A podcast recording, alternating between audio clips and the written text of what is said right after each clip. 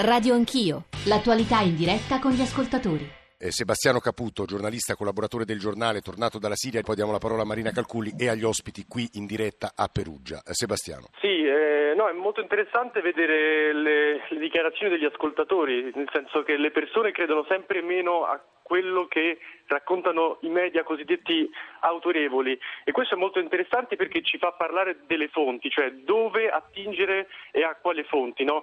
Noi parliamo tanto di questo osservatorio siriano dei diritti umani, ma nessuno sa che l'osservatorio siriano dei diritti umani è gestito da una, sol- da una sola persona siriana che vive a Coventry in Inghilterra e che non torna in Siria da dieci anni. Possiamo definirla una fonte autorevole? I White Helmets che tutti quanti eh, elogiano è una ONG fondata da un ex generale britannico, Le Mesurier, che ha sede in Turchia, a Istanbul.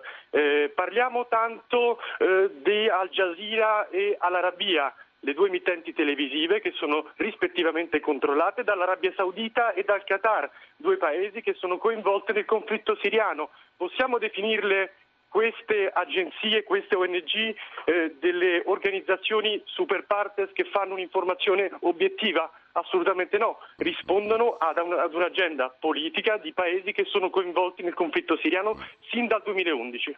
Mm, eh, Sebastiano Caputo che stava parlando anche sulle prospettive a questo punto calculi, ci sarebbe moltissime cose da dire, ma insomma provi a riassumerle.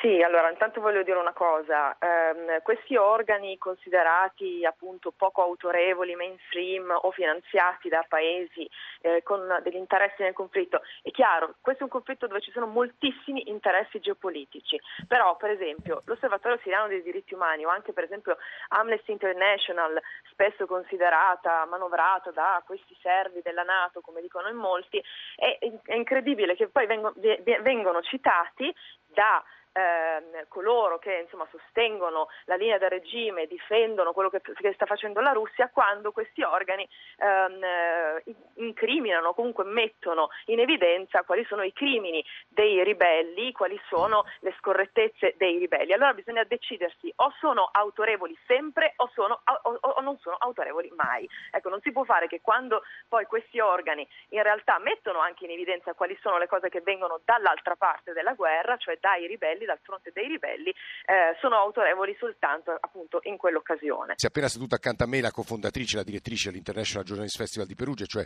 Arianna Ciccone. Buongiorno Arianna, benvenuta. Buongiorno a voi, grazie. Perché credo che la tua lettura anche eh, non solo di tutte le varie correnti, filoni, percorsi di questo festival, ma della questione siriana credo sia molto utile per noi. Guarda, noi già l'anno scorso abbiamo cominciato a invitare ospitare ehm, persone che stavano seguendo sul campo quello che succedeva in Siria. Non so se ricordate l'evento con i ragazzi di Raqqa, eh, loro erano, sono dei blogger, una, un collettivo che ha seguito quello che stava succedendo a Raqqa dove non c'era nessuna copertura mediatica e hanno usato i social per appunto denunciare quello che stava succedendo e questa città assediata sia dall'ISIS che da Assad.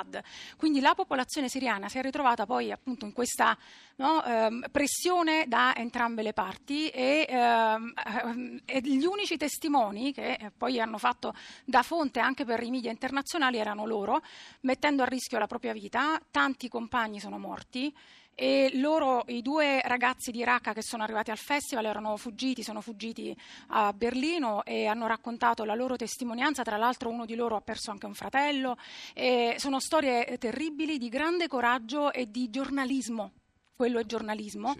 eh, dove appunto i giornali tradizionali, i media tradizionali non riescono ad arrivare. Quindi anche grazie a queste eh, nuove eh, realtà, noi ancora diciamo nuove, ma in realtà non sono più tanto nuove, eh, si è riusciti comunque a dare voce ecco, alla popolazione che voce non aveva in quel momento. Radio Anch'io.